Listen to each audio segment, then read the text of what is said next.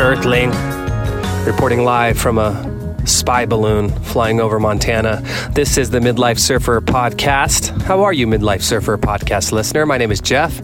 You know, I'm a small to, I'd say medium, chest high, sometimes head high wave lover. I'm a Craigslist scroller, always looking at Craigslist boards. Top searches are Junod, I look at it. I always like to see what lost. You know, I don't know. I don't know why. I don't really buy lost boards, but I like to see what lost shapes are up there. I always look for fish.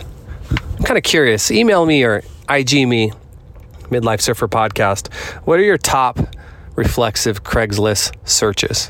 I've wasted years of my life scrolling Craigslist when I shouldn't be. But anyway, you're here. I'm here. I got a nice podcast lined up for you. Michel Junod the legendary shaper, the legend Michel. He's picking up shop in uh, Santa Cruz. He's moving to uh, Hermosa Beach. And uh, he actually texted me and asked to come on the podcast, which is which is a rarity, and it's flattering because um, I don't know. I just respect Michel so much. He shaped my first board. It's the first shaper I really um, got to know, and I, am uh, happy to call him a friend and uh, that is this forthcoming uh, interview, and uh, I'm certain you'll enjoy it. Surfvival, did you register and play? I was out after week one. I think it was something like 46% of participants chose Kelly Slater at Pipe, of all places, to make it past the round of 32. He did not, and I'm out. 20 bucks down the toilet. But I think there's a losers bracket that a Surfvival is going to uh, have for people like me, and uh, 46% of the field. So anyway, I plan on uh, hopping back in that game if it's made available. I got a nice, uh, before I get into this interview, got a nice email from Shabby, loyal listener Shabby. He said he loved the Wu Tang and Pixie shout outs on the previous podcast, the Pixies and the Wu. He says, uh, I have great taste in 90s music. That is all the taste I have is 90s music. I'm, uh, I'm locked in the 90s. I'm wearing cargo pants right now, along with some Air Jordans and a bright yellow Hurley t shirt with a spiky frosted tips and silver Arnette, Arnette, whatever you want to say, sunglasses. He says he played guitar in a number of cover bands in high school and college. Pixies were always high on repeat. He saw Black Francis, that's Frank Black, by the way, founder of the Pixies, in Providence, Rhode Island on a fateful night in 96 at Lupo's Heartbreak Hotel. He says that's a dodgy nightclub that he doesn't think exists anymore. By the way, my first concert was Beck during the Odelay tour at the Rainbow Ballroom. I think I was 14 years old. My parents dropped me and my buddy off. I was kind of nervous you know, you're always nervous at your first show as a kid. You know, your parents leave you behind in downtown Fresno, standing in line. How does this work? We wait in line, then we go in. Okay.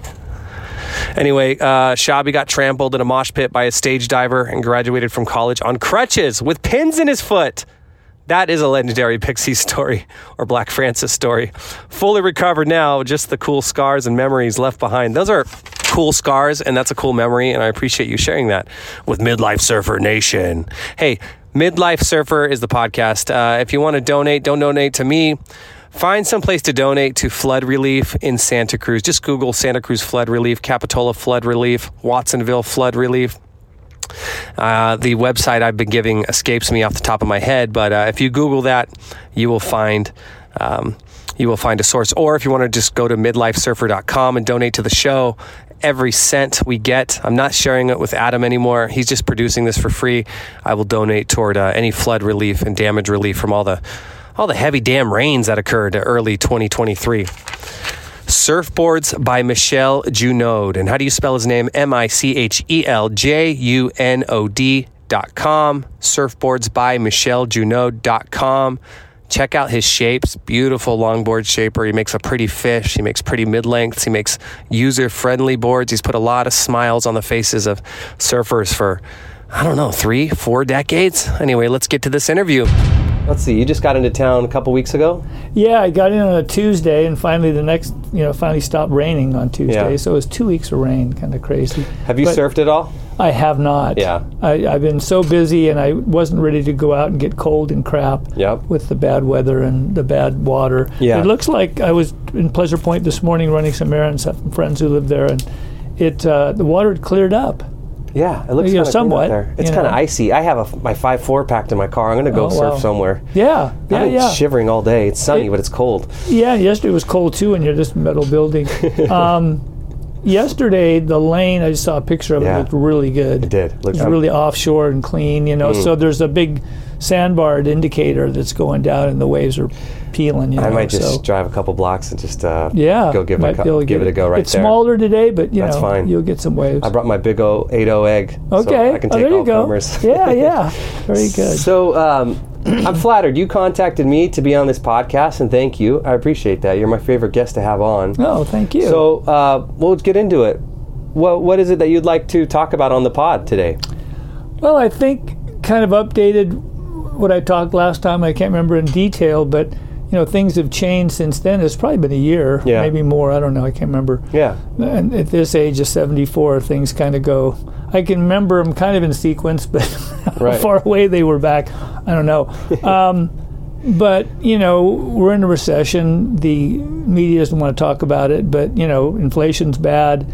People are not spending money on toys, and Hmm. basically that's what I do. I make toys for big boys Yeah. and girls, and so um, my overhead here in Santa Cruz is a bit pricey. If I'm making a lot of boards, it's just part of doing business. But if I'm, you know, if I'm in the red, that's no good. So um, I've actually moved my operation. I'm in the process now.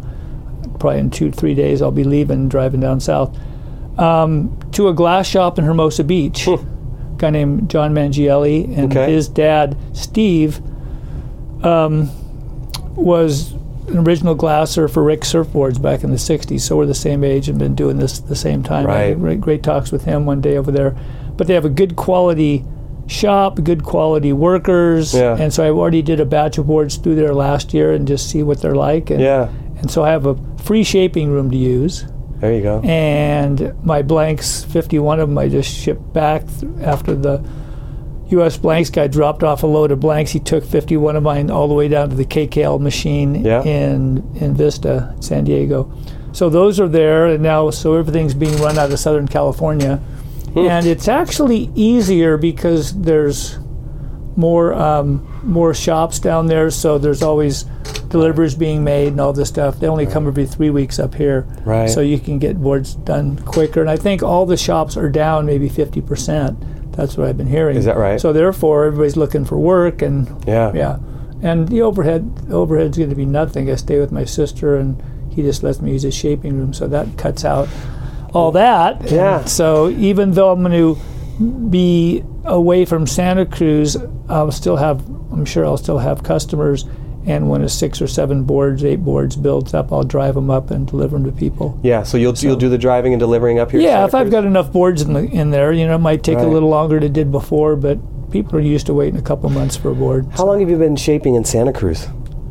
Well, I I moved here in 1970 from Southern California, and I, I started in '66. So in '70 was really my first uh, go at working uh, with our own glass shop. Right. So I had a glass shop here in Santa Cruz that we set up over on Thompson Avenue, and John Mel was there, and Rainbow Fins were there, and it was kind of cool. Yeah. Um, and so I started that in, like I said, 71. I, I was working for Jim and Tom Overland. They were Southern California board builders. They moved up here about a year before that. And uh, I had known them from Southern California and so started working with them probably for six or eight months. And then me and this other guy, Chuck Strelitz, went and started our own business, West Cliff Surfboards. So I was here four years, then moved to the North Shore from 74 to 78. 78 moved to Kauai, and we go. And there's all kinds of stories there of going all over the place to Chile and stuff. Right. So we got back here in uh, the fall of 1990, Yeah. and I've been here ever since. Yeah. So that's almost 33 years. Crazy. So you won't be a fixture in Santa Cruz. I know you moved to Prescott full time, and you've been Yep. coming out here and working and going back and forth. So you already have, if not one foot out the door, one and a half feet out the door in terms of Santa Cruz. But uh, Yeah. Well, how does it make you feel to you know pull up all your roots in Santa Cruz? It's you know it's mixed emotions. It's kind of sad, and people going, well, this is this is like iconic. Well, what this, you know, saying all kinds of stuff about. Whoa, how do you feel about that? And it's it's kind of bittersweet. You Yeah. know, I like it around here. Yeah. You know, I have really good friends here. My daughter's here. Yeah. Um, this place works out really well for me. Yeah. Um, but I'm kind of excited about a new direction. I grew up in Southern California. It's obviously changed in the last 50 years. So, uh, as everybody knows, you got to know when to drive and where to drive. Right. But um, in the summertime, the water's still warm, which is nice. And um, I love surfing Malibu and Rincon. And, Right. Talk about some solid longboard waves. Yeah, or shortboard waves when it's up. True. Yeah, but um, yeah, there's there's um, surf down there, and my sister lives there, so that works out really well. So it seems wherever I go, I got family. So Yeah. that's that's really good. And I have some dear friends down there that I that I've built boards for for years. People even I knew here and moved down there, and so Right. that's going to be fun. Right. So you're returning, you know, back to your homeland. Sounds like. Yeah, yeah, and and like I said, I think I can continually build boards for my customers here. Yep. I have a bunch of guys that are looking through my records of guys I made boards for in the last couple of years. I'm going to call them all up, go, hey, you know, now it's really easy to get a board. I'm right down here. Killer. And uh, do that and tell your friends and Yeah. that kind of a thing. So, I see. I mean, you your boards are. I always look at Craigslist by you know just habit. You know, I'm always scrolling. I always type in Junod. I have a couple searches, you know, and I see what's local here. And then sometimes I'll shoot down to Santa Barbara Craigslist or Los Angeles or Orange County, and there's always some Junod boards that pop up there. Oh, so neat. your boards are heavily distributed up and down the western seaboard. It looks like to me. yeah, they, they do get down there. Um, I have just one shop right now, the guys that uh, called the Marshall Brothers. Yeah. and they've got a little shop in Malibu. So I'm going to see them on the way down and see how that goes. Cool. But um, yeah, I'm I'm excited. I, I think I'll either you know get up early early in the morning and beat the traffic and work early, and then you know drive back. Even though it's eight or ten miles from Santa Monica to Hermosa Beach, it can take an hour if Yeah. it's bad traffic. Yeah, yeah. So So you have a lot of moving. And when's your last day here? I think um, Monday. I'm going to take try Tuesday. So what? Three days Yeah. from now, three or four days from now. So I've still got some packing going upstairs. Yeah. I'm I'm going to clean most of the stuff out of here. I'm already starting to move things around. Yeah. Um, but you know, I will be coming coming back now and then, and John's being uh, John Henderson's being really mellow with this whole thing. So it's John Henderson Strive. yeah, Surfboards. Stripe Surfboard, yeah. So um, most of these racks are going to be empty Yeah. because I'm already moving stuff out, trying to sell boards and get rid of boards and stuff. So my last shape board was a, a 7.0 Startail single fin um, for this guy, this interesting name Arnav, who's going to spend a year on the road because he he's got a, he works with a small team of guys online with a business. So he's going to start off in Hawaii and just start traveling around the world. Get out of here. As long as he gets up at the right time of day or night, depends Yeah. where he is, he can do his work. yeah. So yeah, he's making a, a single fin. He's going to take with him to ride Uh, over to the islands. over the islands, and he he doesn't know where he's going yet. I started talking to him about the whole thing. Well, you want to go to the swell time, whatever wherever you're going to go in the world. You don't want to go to a flat time. Right. You want to go when it's happening. So he wants to go to Portugal and. And I'm sure you'll end up in Indonesia and different places. So Have you surfed Portugal? I have not. I've surfed France. Yeah. Um, Where, where in France did you surf? Is there any uh, the notable wave? Biarritz. Yeah. I was there. This was '78, so this is a long time ago. That was single fin days actually, and I worked for a guy named Michel Barland who ha- had the Clark Foam um, franchise. So he blew his own foam there. They would ship him the chemicals. and- Got it. And so uh, it was a really neat little place, and there was a, uh, an Aussie guy who was there work. Two Aussie guys were working there, and then he had a crew of French guys, and um, that was still, you know, not a whole lot going off in the surfing world in the 70s. I mean, it hadn't gone. It was just about to go professional. I guess 77 might have been the first world championship. I forget Mm. when. Peter Townend, and so. Um, yeah, so things weren't like they are now as far as the popularity of surfing. Right. So it was kind of cool. So, you know, it was just beach breaks and a couple reefs there. But I, go, I was there midsummer, and it's really best in September, October, Okay. November. I watched the WSL tour, and I know they occasionally will stop at Hoziger. Hossegor, yeah. That looks like a heavy beach break. yeah, it is. I, never surfed there. It was Yeah. up north a bit. Um, I just bought a bought a little Re- Renault Renault little car and drove it around. Yeah. And uh, it was fifty dollar car, and it was I didn't even register it. I just drove it around. Is that right? yeah, it was. I guess you know Europe's known for its its kind of legalistic approach to everything. Yeah. You know, you got to if you're in if you're in France, you got to go to Paris to do anything. Yeah. There's no there's no that's the bureaucracy. Yeah. So you know, I just bought this car from somebody and then just sold it again for I don't know how it was fifty bucks. It was it was fun. So I had fun. Yeah. So um, I still get that adventuresome spirit you Yeah. in me. I mean, you could you could fill a book, I imagine, with surf stories. Yeah. Oh, yeah. No, it's it's crazy stuff. What's so. your when you look back on your, well, maybe shaping and or surfing career or both? Like, what's the um, I don't know. What do you look most fondly on? Is there an era in your life in terms of you know surfing wise that you look very fondly on? Um. Wow, that's a good question. Never that asked before. Um. I, you know, it was cool. I moved here, like I said, in 70, 71, and it, there was hardly anybody surfing, and that was kind of crazy. You Yeah. Know? And and so you, looking back historically, you know, you never know what it's going to be in the future, and Not right. you know, it was it was big in the '60s when I started in '62 because it was surf music and the Beach Boys, and it was this Gidget and this whole thing, and so th- most people were just riding beach breaks or Malibu or whatever, but no one was riding crazy reefs and stuff like they ride now. So everybody was at those certain breaks, and yeah, it was you could go in Orange County, San Diego County, and just as far as your eye could see, there's people surfing, you know. And then when I probably mentioned this before, when shortboards came in, they came in so quick that I would ex- estimate probably 80% of the surfing population quit hmm. because they didn't transition to the shortboards. And the longboards were kind of frowned upon. There wasn't like, hey, get out of the water. It just, all of a sudden, there were shortboards and it changed. And then it took quite a while for it to grow.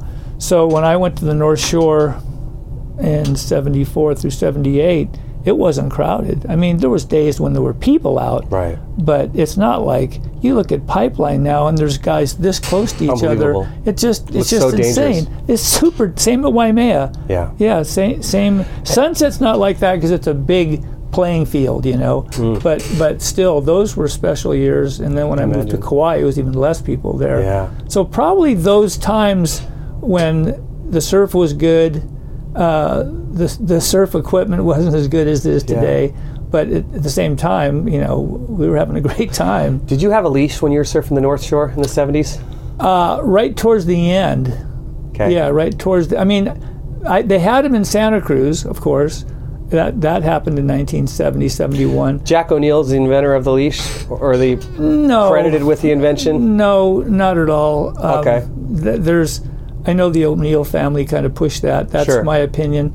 Um, the West Side guys, Yeah. Steamer Lane, were the guys who invented it. So the leash was invented at Steamer Lane, as far as we know. Yeah, so there was a guy, um, shoot, I can't remember his name, but he he went to the, um, what's the junior high school here over, um, I it's, it's it's it's just back on on High Street. Okay. Anyways, he Lake Lakeside. no no no it's um, All right.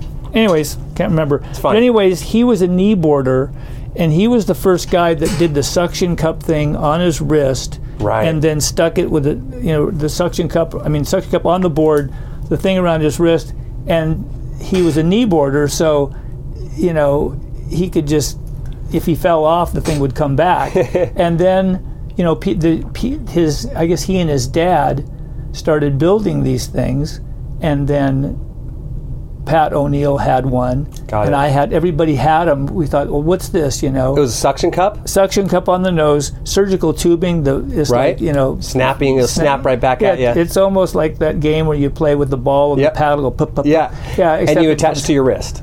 Yeah, and see that was because he was a knee boarder, Right. Because he wasn't standing. Sure. So I see the functionality Yeah. there, but it was counterproductive for surfers for to do that. Yeah. Yeah. So, um, yeah, a little bit for paddling, but just this thing, you know, Yeah. was, was there. Restrictive. And then that only lasted a few months, and then we were experimenting with bungee cords, and we were drilling through the the fin on the bottom, and then after a number of times, it was pulling the cra- crack in the fin, Right. pulling it off. And I, I'm the first guy I think that put a, a glass loop on the back. I just put a piece of fin scrap, drilled a hole through it, and laid it up on the, and then put the thing through that way. And pretty much that's that worked fine. So, getting back to your question about the North Shore, when I went there in '74, the only place I think I rode one was Rocky Point because Uh-huh. it's rocky. But not many people were wearing them. But nobody was riding but Pipeline. Nobody at Sunset. You know. Um, and so I was building boards without leash cups or anything. Boy, that sounds. I mean, that sounds dangerous. Um, or is it safer when you're not attached to that flotation device when Well, you're getting tossed it, at pipe? it was more dangerous at sunset. If you go back and watch the 70s films, what's happening on a strong offshore wind day, somebody will fall off and the board will get caught in, in the wind and it'll just fly up like that and go like 20, 30, 40 yards in the air. right. And so, um, you know, you're looking around for boards Right. that are going around. So that that's more that's safer. People, uh, you know, you grew up as a kid going. If you want to surf and be a good surfer, you have to hold on to your board. Yeah. And one of the things that was really interesting is that if you fell off at the end of your wave or you know whatever, you didn't have a good quote dismount or a good kick out, Right.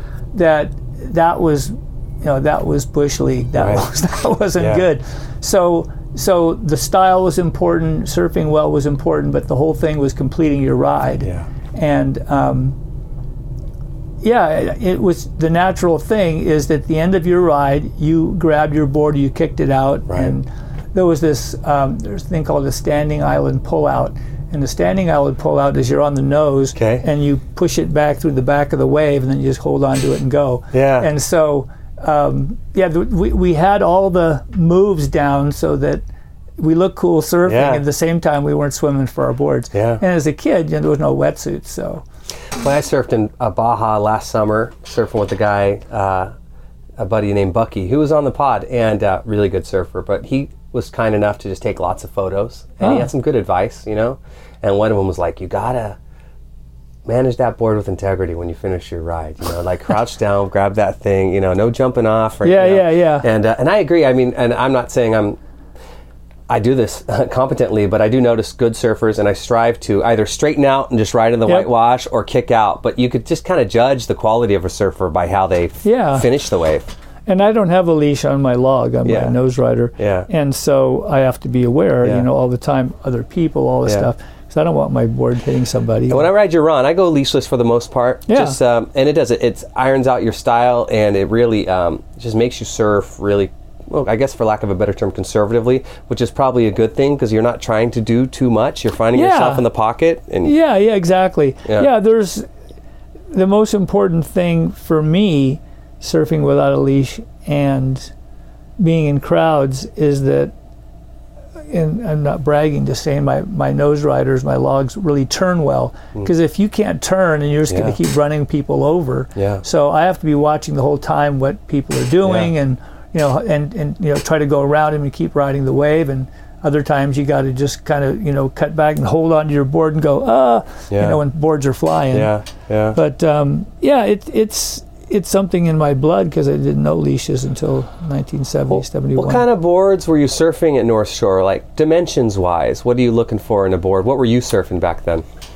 Well, I had everything from a six. I think I had a six two, or I forget, maybe Yeah. six two, and then I had you know a seven zero and a seven six and an eight footer, and then I had an eight six for Waimea. So I had all these different size boards for different waves. Right. Like that board right there is a seven ten. Mm, that's a beautiful picture. Yeah, My and that's you know kind of the wide point up with the narrow no- nose. Um, that one I think is a six six at Rocky Point, the middle one there. yeah. Um, there's a picture of me at the lane. That's probably a Oh, yeah. six ten or something. I don't Yeah. So we didn't ride super short boards until you know the fishes and stuff came in. In Santa Cruz, you kind of had I had like two boards. Yeah. You know, one big wave board and then a board for everything else. Yeah. And because the boards were thick, you could catch big waves on pretty small boards. Right. Um, narrow. Were boards narrower yeah, for 19 pipe? inches wide. Yeah. yeah, they were even Yeah. 19 inches for surfing in Santa Cruz. Um, when shortboards first came in, there were some Hawaiians who went like 17, 18 inches, like these water skis. You Yeah. Know? And I found those a little extreme, um, where guys in California, especially down south, the Rincon type, the Malibu type, the clean waves, they were going for little eggier style boards, Right. wider boards, those Right. those littles and those kind of things. I didn't like those. They they I like to ride bigger surf and be able to really turn hard, and those things were just too much volume and too Right. much surface area. Right. So they were good in four to five foot perfect waves. Mm-hmm. In Santa Barbara, you know, it's glassy like here a lot. Um, but yeah, I just I pretty much probably had more boards on the North Shore that I used all the time, Yeah. the quiver, than anywhere else Yeah. because it went from, you know, I even had a. this is a funny story. So in this was seventy, probably seventy-five, and I had met this guy named Terrible Ted. I forget Ted's last name. Okay. But he was the other lifeguard with Butch Van Artsdalen at Ehukai Beach Park, which was Pipeline. And I was down to, I lived, um, I lived in different places, but the, the glass shop and the shaping room I had was the first house next to Ehukai Beach Park, and a whole bunch of guys from here lived there, and it was really a cool place. And so we would sit on this bench in the backyard and just watch people walk down and go surf pipeline, you know, when we Yeah. weren't working or doing something else. But um, what was that point I was talking about? Oh, the boards. Yeah. Yeah, so he, oh yeah, so Terrible Ted had a really nice Lance Carson model underneath the lifeguard tower. Okay. And I go, wow, look at that. He goes, yeah, you know, and he was from the East Coast. He was a lifeguard and everything, but didn't surf until he came to Hawaii and he had tons of balls. He would just go off, and, but he just would get killed sometimes. Yeah. And so um, I said, hey, can I borrow that and make a template? So I borrowed it, made Yeah. a template, and uh, Clark Foam at the time had one longboard blank. So I had him ship it over, and I shaped the longboards. I knew how to do it from the 60s. And there was only one other guy, I forget his name now. He would surf pipeline on a, on a longboard. Yeah. Yeah, he was a local guy, and and so I was surfing small days at Ehukai. Ehukai Beach Park was two to three feet. Chun's is a great longboard wave, Yeah. and so this was seventy-five. Two to three feet Hawaiian. Yeah. So two to well, three two to three. Well, two to three feet California. Okay. So yeah, if if, a if it was head Hawaii. high, I wouldn't be, I'd be riding the shortboard. But Kammie Land, Yeah. Sunset Point. Um, I didn't do it at Rocky Point because it's rocky. Yeah. And then Ehukai Beach Park has fun little beach breaks sometime. And then we went to Chun's and but well, no, most of those days were small, so nobody was surfing. Yeah. Yeah, right? surf. Yeah, just no nobody had a longboard. Yeah. So then one of my friends, you know, borrowed mine. I made him one. I made three or four of them, and then I Oh. moved to Kauai in '78. Yeah. And then it just, I guess, in the '80s, it started gaining notoriety, longboarding again. What um, drew you to become a longboarder versus a shortboarder, competitively or just? Well, when? I when I grew up, there was just surfing. yeah So boards were in the nine to ten foot range. So nobody ever said long or short. It Right. was just a surfboard. right And I actually was so small as a kid. I was always the sh- shortest, or with the three or four shortest kids in the class. yeah And my first longboard was a Jacobs. It was hundred dollars, four dollars tax. I can still remember the receipt Yeah. and everything. And it was a seven so it was only twenty inches wide, and I, you know, I probably weighed hundred pounds. yeah And so uh, I had a glass on wood fin. It was really cool. If I had that board now, it'd be worth so much money. yeah it would And so um, that just, you know, you, you just went and did what everybody did, Yeah. and you kind of picked out. You know, I'm sure it's the same thing in baseball or basketball. You go, man, that's the guy I want to emulate. Yeah. You know, so you had those guys, and I guess I liked Billy. I liked uh, Mickey Dora's style, but he wasn't a nice guy. right. Did you know Mickey Dora? I did.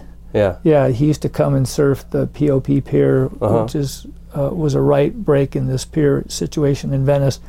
And um, but the guys I really liked were Jackie Baxter, who went to Venice High School, same high school as me, a couple Uh-huh. years older, and then uh, um, my mind right now, um, Billy Hamilton Yeah. really, really good surfer, real stylish surfer. So I like guys who are really, you know, edge surfing, good nose riders, but just had good style. And and there were the other side was guys who were more jerky and they were doing kind of kind of over overperforming, I guess sometimes, Right. you know.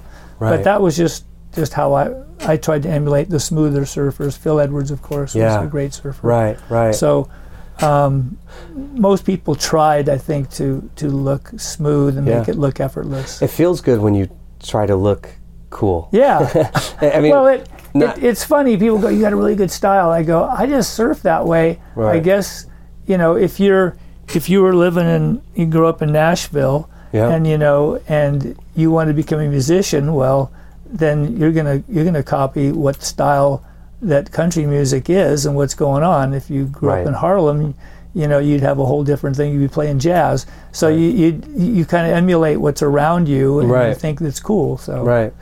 Can I ask a self-indulgent question? uh, now that I have a, a shaping expert in the room, um, I surf a lot of different boards. Like I jump around. Like I got this kind of six-two fish my buddy dropped off last year that I'll, I'll mess around on. I have a speed seed, got my 8.0 egg, and I'll get on my 910, and I suck at all of them.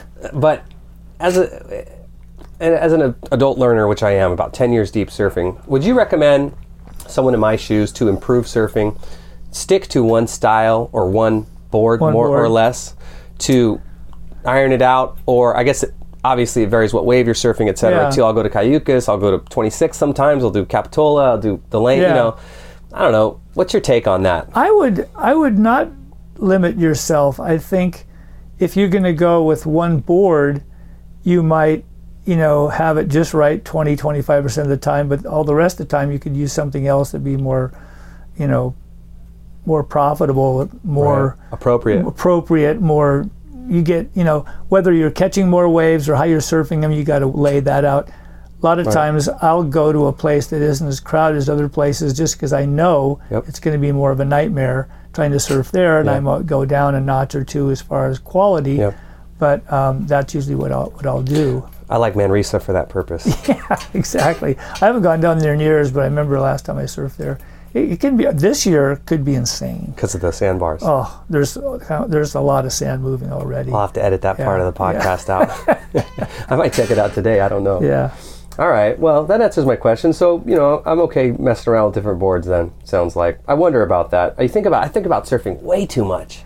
Yeah, It's Yeah. amazing well- how it just invades your space Well, and your what I mind. what I really w- would have liked to do, with kind of my bucket list thing, yeah.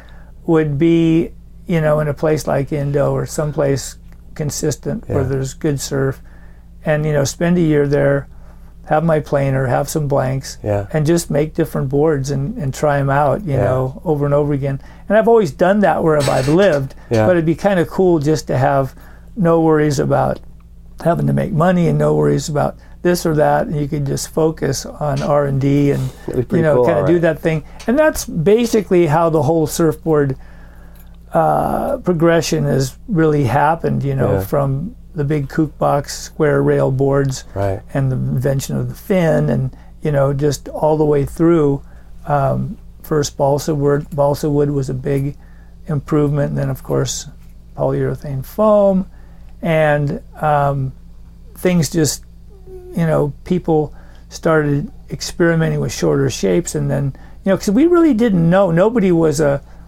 was a scientist. Nobody was a was somebody who knew. I mean people you know sailed was people who were sailors Sure. and that kind of thing but boats are different than surfboards Right. and so people started you know experimenting and where we've come today i think it's a really great time when you can go find almost any kind of You can. design and but not every kind of design in my estimation or my opinion has the same value hmm. as other ones because we probably talked about this before some people are just copying boards from the late 60s and early 70s and the truth be told they were terrible surfboards. They were just shorter so we could surf better than logs. But they, they they really lacked a lot. And i think what we see in the market now is a is a real swing from extreme pendulum swings to something more moderate that works great for most surfers. Do you have an inkling as to where surfboard design is going, uh, technology wise, design wise? I don't think there's any new technologies as far as um, you know materials. yeah. If you look at what the pros use, I think they're still using Poly. poly and um, you know, still the thruster. Some guys quads. It all depends. Yep. Um, but those guys are at a high level, Yeah. and and they're the one one millionth one percent of the best thirty guys in the world. right. So they're they're they're kind of different. Um, but as far as technology, the best thing that has come out in the last 25 years is the CNC machine Yeah. because with that I find you know a magic board and then I go okay this one works good for me other people ride it yeah it works great and then put that on Yeah. on a computer shape and uh, file and then you can adjust all the dimensions for somebody and or if a guy rides one of my boards you know like this guy called up hey I was in Mexico and I rode this carver I think he didn't know what it was at first and then you Yeah. know, then he sent me a picture. Oh, that's a carver. He goes, yeah, I got to get one of those, you know. So, and we just changed the dimensions a little bit, and it's going to be just like his buddy's board. Right. So it's not the guessing game. When we were doing all hand shaping, there would be a magic board every once in a while. I go, whoa, this one's really perfect, but we didn't know how to make it exactly the same. you Right. know. And and and that was one thing about hand shaping, is you know I hand shaped for different companies for Lightning Bolt, Yeah. for Dick Brewer and Surfline Hawaii. And so my boards are real consistent. They sold well, you know, and good shapers could, you know, duplicate a board 95% every time. Yeah. But when it's 100%, it's No. even better, you know. Yeah. And we've got more complicated bottoms now and stuff than, Yeah. than back then. It was pretty simple. Are your bottom contours pretty consistent from model to model, or do they vary? They vary. Um, all my hard edge boards, meaning hard edge in the tail, Yep. I usually have um, a slight double barrel concave going through there, just slight V with concave on each side of the fin, Yeah. and those seem to work real well in you know shortboard ways, Yeah. mid lengths and stuff. Uh, even my longboards, for performance longboards, Yeah. are like that. And then the logs are, you know, typical round, a rounded, slightly rounded bottom, soft rails, Yeah. and you know those those are the kind of boards you only go first and second gear. You're never going fast like a short board. And that's by design. Yeah, that's by design. Yeah, Yeah. because you know, I've w- when you see the pro guys and they, you know, they can go out in one to two foot crap and Yeah. just rip, Yeah. and I couldn't. I just- Yeah. you know, they have that. It's almost like those skaters, you know, the Yeah. skateboard guys who just you go, how can you do that? Yeah. So they they've learned where the energy is and how to get it out of a board. Yeah. So, um, but as I've told you before, you know, I don't make boards for any pro surfers or contest people in general. Nobody, you know, I'm not making boards for Waimea or Jaws or Mavericks. Um, I'm making boards for California mostly and Hawaii too. But Yeah. um, and I think the majority of the surfers just want to go out and have fun. And if you have a quiver, let's say a quiver of three boards, Yeah. I think you're pretty set for Yeah. most anything in California. You know, Yeah. if you're an average surfer and you want to ride from thigh high to or knee high, even you know, knee and ankle Yeah. high, up to a couple feet overhead, three boards are going to fit you just fine. Really? Yeah, Yeah. I think three boards would be fine. What's a three? What for the average surfer? Three Yeah. boards. What what boards Oh. do you have in mind? Um, It depends if someone's coming from a shortboard aspect or a Right. longboard aspect. Right. So if somebody's a longboarder, I would say, okay, if you want to learn to nose ride, you're pretty good at nose riding. Get a get a regular old nose rider, something like that. So my all around nose rider, and then get a longboard with hard edges, like an easy rider, and then get a mid length, Yeah. Mid length for overhead surf, you know, an egg or something. Yeah. Those three boards are going to do you fine. If you're coming from the shortboard perspective, then you'd want a little fish. I have a three, four, five fish would work really well. Um, you might even have, you know, a thruster, you know, just a contemporary Yeah.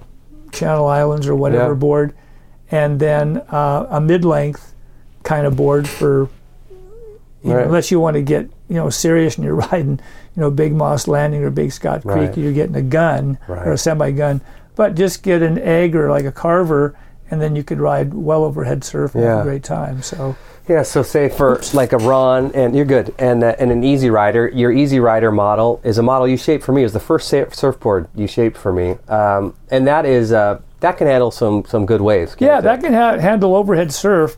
I used to ride a board like that, the lane all the time when Yeah. it was eight to ten foot. Yeah, and um, with a hard edge, it just to me it felt like it was a board that how I'd surf the North Shore, just down to the bottom, off the bottom, you know, carving Yeah. type of surfing.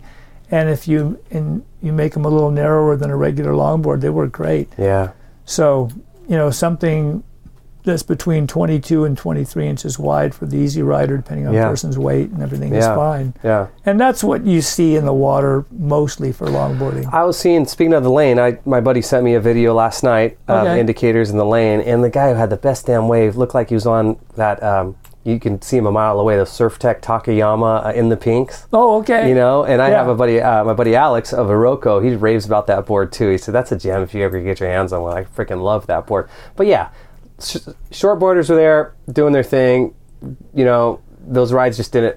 The the the wave of the day came out the back and it was on one of those longboards and the guy was just freaking humming down the line. Almost got covered up. You know, back swooped back around. yeah. yeah.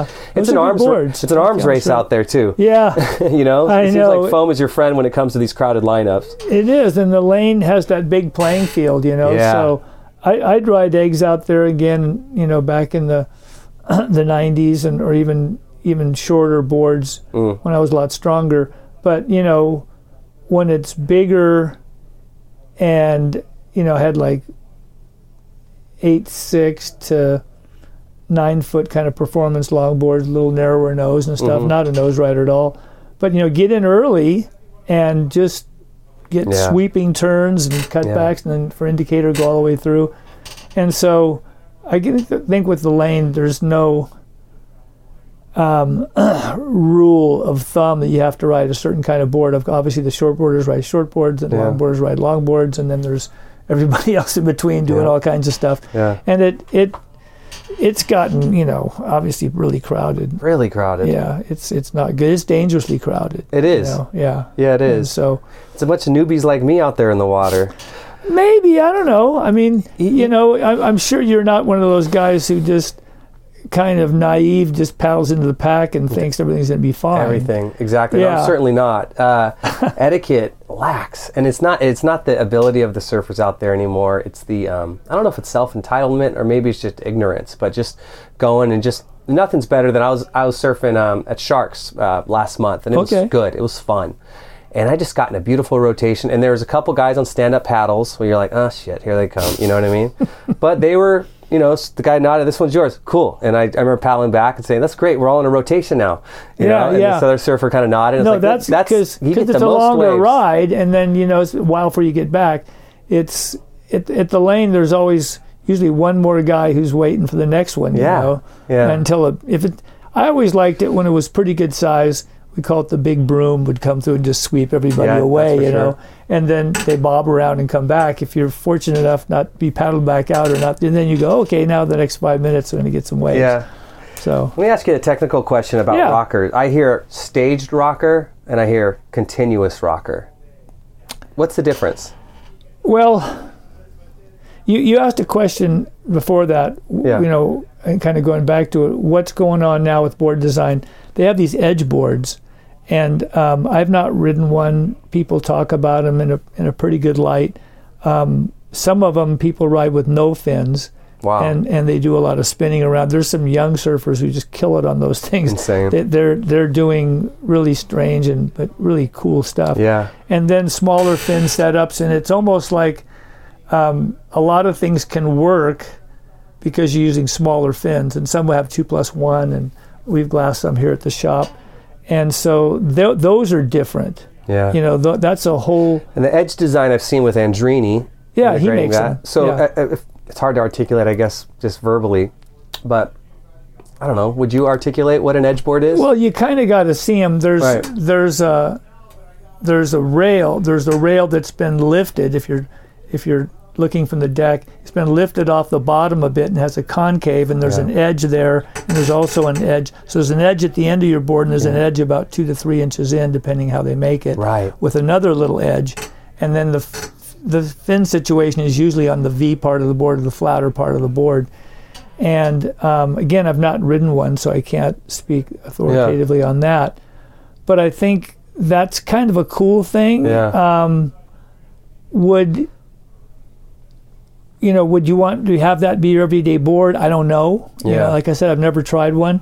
um, but they seem to be a few of them sell, selling, and you know, there's always for a lot of people, there's always one more board for their quiver. You're, not, you're you telling know. me. I'm at the point where I need to get rid of some. Yeah. Yeah. So you know, back to the rocker thing. Yeah. all of the all, all of the design the outline the foil of the board meaning how the foam is distributed from the middle to the ends both on from rail to rail and nose to tail. Yes. how that all goes is key. But i think rocker is really really important. Um, and the short board the contemporary short board if you go into a surf shop you look at all the brands and they're almost exactly the same you know. There's wider ones and narrower ones but they've really figured that thruster out or even the quad they figured it out Yeah. where the fins go where the rocker is. The fin placement. yeah and so when you get to long boards and mid lengths um, i think the rocker is really important. Um, and again what kind of waves you're going to ride so for instance the ron you have the ron i ride. Very little nose rocker you know it has nose rocker but very little so it glides goes fast can go fast on the nose and then most of the kicks in the tail. And most boards aren't like that most boards have most kick in the nose and not as much in the tail because you're riding a log you're not getting a steep takeoff usually taking off on pretty mushy waves and even if you get a, shoulder high wave you're into it early enough Yep. where you can set up the turn and Yeah. do all that. So I've always looked at, at rocker and and it all really started to change when we went to thrusters and got off single fins because usually the single fins were pretty rockerless. They had rocker in the tail, but not much, and the nose was flipped up. And so when the thrusters came out, I think people started thinking more and more about how that overall rocker in the bottom is placed. And I always like it where my chest is a little less rocker throughout. In other words, an elliptical Yeah. rocker that's kind of the same the whole way. Some boards tend to have that more Like a- than others. Lack of a better term, like a banana. Yeah, idea. like a banana idea, exactly.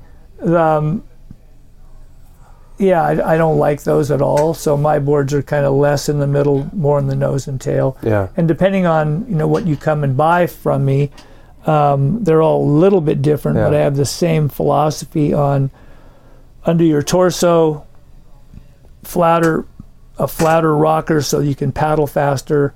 Where you stand up, what I call the cockpit, when you stand up there, that's where the rocker's under your feet that goes off the tail, and that's where you can get the maneuverability. Hmm. And then I try to keep it as minimal as possible without making a board too flat that you purl all the time. Right.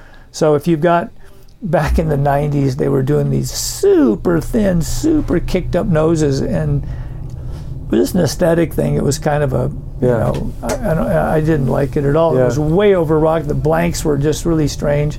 So I had to get blanks that were, you know, tuned in or dropped Right. in the nose, and I always put my own rocker in my blanks because somebody like Gerry Lopez or somebody like Pat Rawson or something like Renny Yater will make a blank Yeah. with what they make their natural rocker, and then we can choose as shapers where to take the rocker in and out, add, subtract, that kind of thing.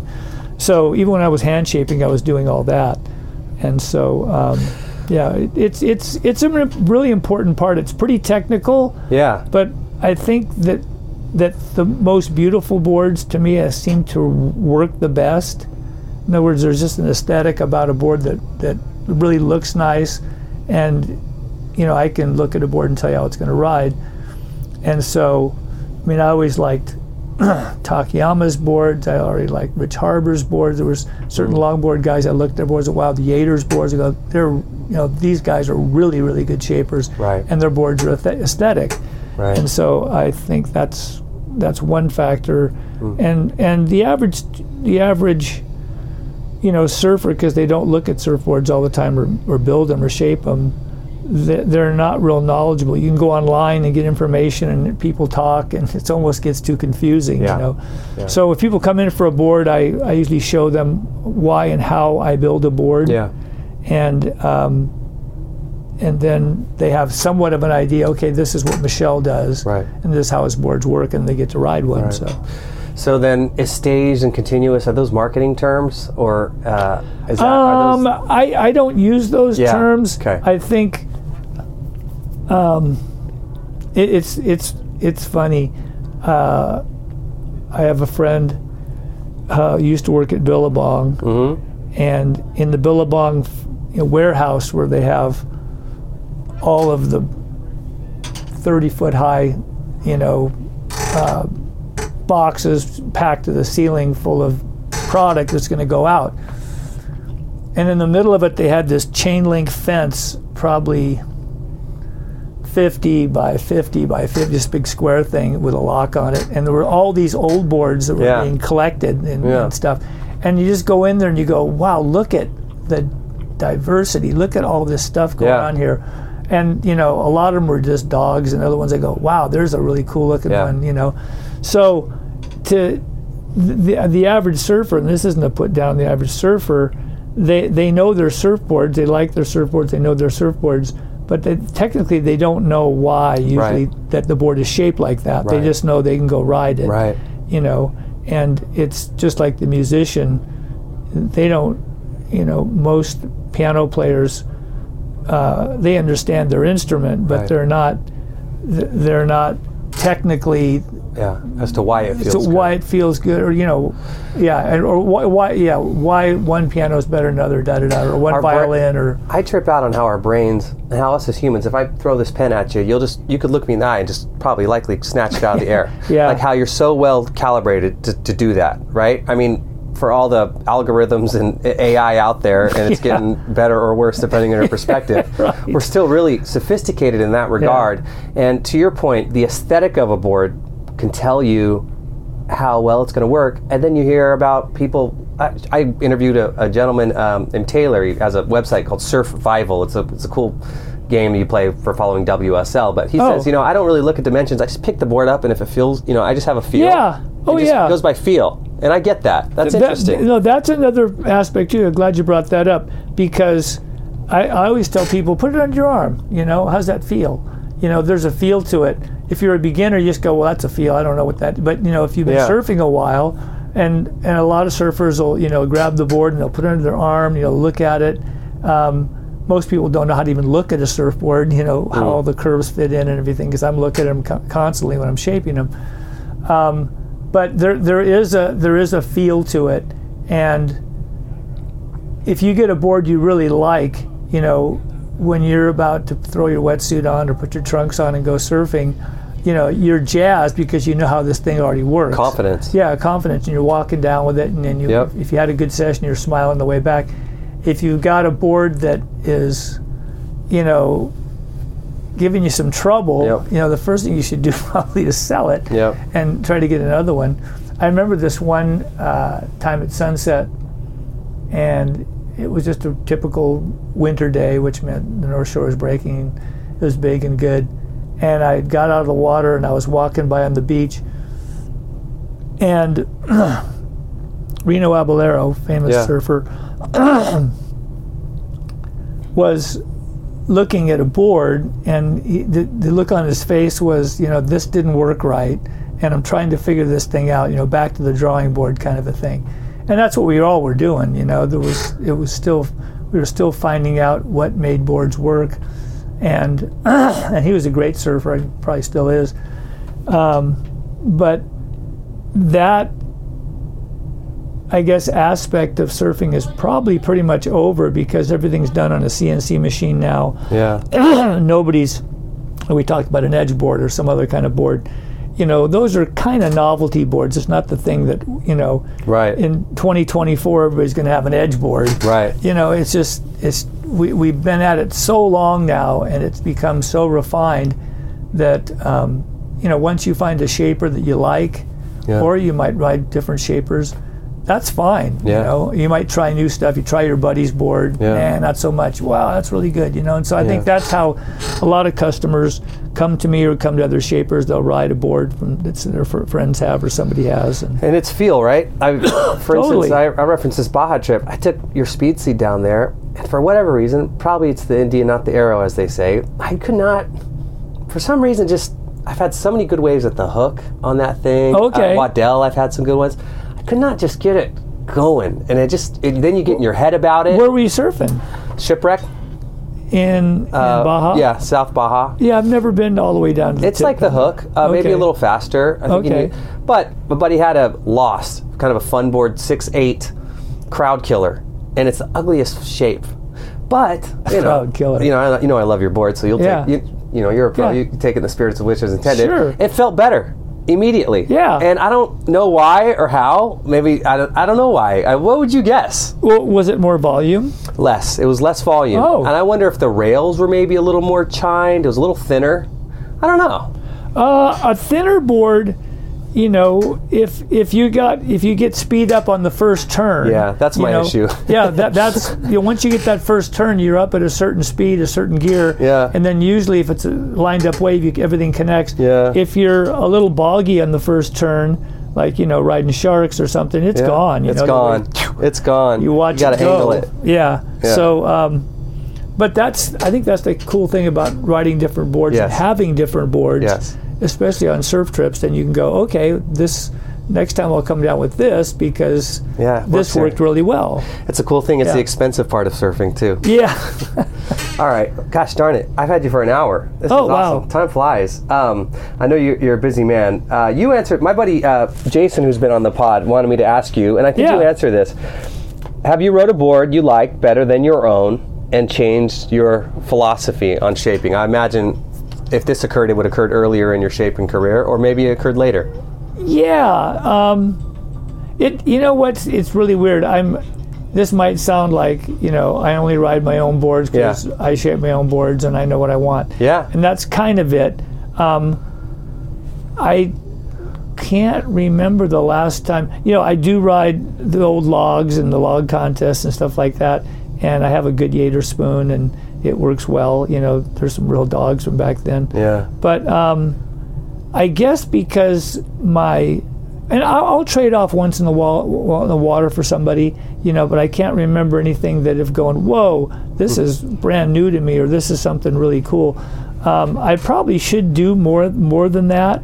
Actually, in um, I think the last board I rode seriously was um, in the present. I rode. Um, I, I wrote a board that I didn't shape was Alex no Alex, Alex Knost. board, and the reason it was weird because I U.S. Blanks came out with a new blank, and I shaped a board really quick to put it on the plane and go. Yes. and I'd never ridden it before, Yes. and it didn't work well. What board was that? it was a nine six or something. I This is what you brought to. So was it South Africa? Uh, West Africa. West yeah. Africa. Cabo Verde Islands. Yeah, so it didn't work well at all. And so um, I was either riding my short board or that, his board, because I could surf it better than my board. So Yeah. I, I had.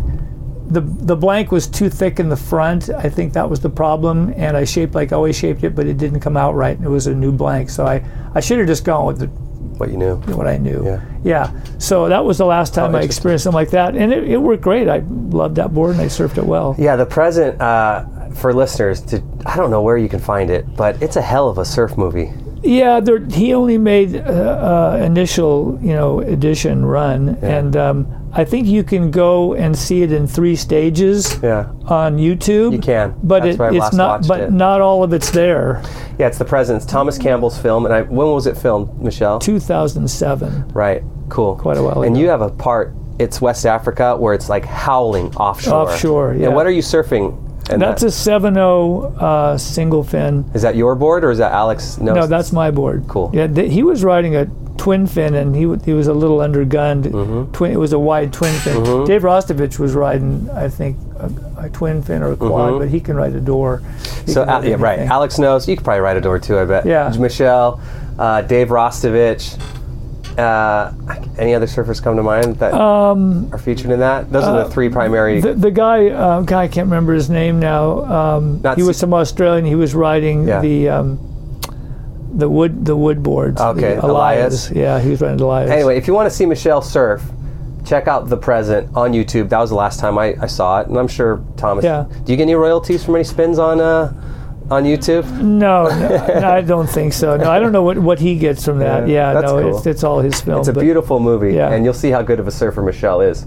So that answers my question. I have another one too from a regular at Capitola, my buddy Rick. He asks, "How to surf? How do you surf more like Christian?" And Christian, I think you know, right? Of course, we're good friends. Which is a bigger question. And Christian is a regular at Capitola. And I watch him surf, and he surfs so simply and elegantly. And he chooses the shin high wave just off the jetty and just flies and looks so cool. And he's, by the way, one of the nicest dudes. He's He'll always look at you and say, Yeah. Go ahead, take this wave. Yeah. So, in a bigger question, He's Mr. Generous, for yeah, sure. how do you surf like a good? How do you longboard well? I mean, what's what's advice you'd give to someone then to surf more like Christian, who's He- a smooth he- longboarder? He's a small kid, or I call him a kid because he looks young and he's 41. I think. yeah. Uh, he's a small guy, and so I've built him boards that are smaller than other people's, you know, would typically ride, and therefore that's what's so important about a custom board. You know, I have customers that are 240, you know, and he's probably 130. So, you know, you got to make the right volume board, the right length. And he's a he he loves longboard, old school styling surfing. He really Yeah. liked Midget Farrelly. He's one of his favorite surfers, and so he has smooth turns, walks to the nose. Yeah, he's he's really a great surfer. He is. And so, if you want to emulate somebody like him, that's fine. Yeah. That, that's you know, um, I think that smaller surfers, um, for some reason, in in the pro thing too, there's Yeah. big surfers that are really Sure. great. You know, Pete Mel is a fantastic surfer, Yeah. great big guy. Yeah. But most of the little guys, the guys who run, win the world championships, are little guys. You know, are. And um, they're more like acrobats now. Yeah. You know, Yeah. that kind of a thing. But um, you know, when I was growing up, everybody was riding longboards. It, that was just a style, and if you were pretty good at it, you could you know walk the nose, hang ten, hang five, do the cutbacks and the whole thing. And um, Christian just really has that whole thing. He, he aesthetically likes that kind of surfing. It's made for him. Yeah. Um, I have uh, I have loaned him my egg before, Yeah. and he did pretty well. I Yeah. mean, he's not used to a hard edge tailed board, Huh. and he went out and caught some pretty big waves at privates, you know. Yeah. But he's the guy who will take the small waves. Yeah. He'll just if these, the little ones come, he'll turn around and go on. Oh, yeah. Everybody else is still waiting. He sits, he sits low and way out on the shoulder and just knows which, or way inside rather, and just knows which ones to turn on. So I always tease him. I try to pull him out. Come on out here farther. Yeah. We're riding privates or something. Yeah. So, um, Cool.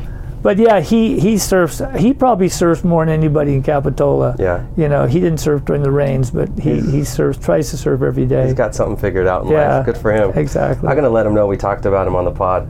I just know him in passing, honestly. Like, good morning, how you doing? Nice to see you. You know that Yeah. kind of thing. But I'll, I'll let him know. Uh, I'll let him know we spoke. Well, okay. So you're moving your shot. In summary, you're leaving Santa Cruz for good, for the most part. Your daughter still lives here. My daughter lives here. I have That's a whole nice. bunch of good friends here. Um, you know, that's still happening, and I will be back. Like I say, probably every two to three months. Okay. delivering boards. So you can still, you know, get boards uh, from me. I have the same phone number. I just have it on a cell phone now. Great. And um, the same website and everything, Cool. same email. So I can be contacted, and um, I'm still building boards. Right on. You have a lot of fun shapes on your website. I'm glad to hear you're still shaping and still doing it. Yeah, I was going to meet with a guy named Brad who was going to do some video of me and different stuff and redo my whole website. Yep. But he is still in Costa Rica. I think he might be getting back tomorrow. So I'll be coming back, I think in March, and we're going to then really, you know, sit down and go through it and spend a day just Good. filming and getting it redone. It's a pretty website. Yeah. I It'll, it, it, it's old and funky, and it's going to be. I'm going to d- describe each and every uh, model in the shaping room and show you why it is what it is, and Oh, so that wait. people won't have to, you know, kind of guess. And I think I can. I can articulate what this board is like, what kind of waves, and if you'll like it or not, just by you know sharing what, what Oh. it does. So When I'm eating a bowl of Honey Nut Cheerios while the family's asleep before I go to bed at 9:45 I, uh, p.m., I'll certainly watch every single one of those probably five times each. I love it, brother. Yeah, right That's on. Pretty cool. God bless you, Michel. You're a good man. Thank and, you. You Uh, too, my thanks for your time today. All right. That's it. Surfboards by MichelJunod.com. Check that website out in March, maybe April. He'll have a refresh on the website. And uh, God, along with Craigslist, I've wasted a lot of time I wouldn't say wasted. I've invested a lot of time reading about Michel's boards on his website, and uh, he's always a good Craigslist scroll, as, as you know, too. Search Junod and Craigslist to see what uh, used gear is out there. Anyway, that's the Midlife Surfer podcast. Thanks for joining me. See you next time. Peace. Peace. Manage that board with integrity when you finish your ride. Check out his shapes. Beautiful longboard shaper. He makes a pretty fish. He makes pretty mid lengths. He makes user friendly boards. He's put a lot of smiles on the faces of surfers for, I don't know, three, four decades. Freaking humming down the line. Almost got covered up. You know, back, swoop back. Yeah, yeah. Yeah, man. Surfboards by MichelJunod.com. Dope City, bitch. You're so well calibrated to do that. Yeah, buddy.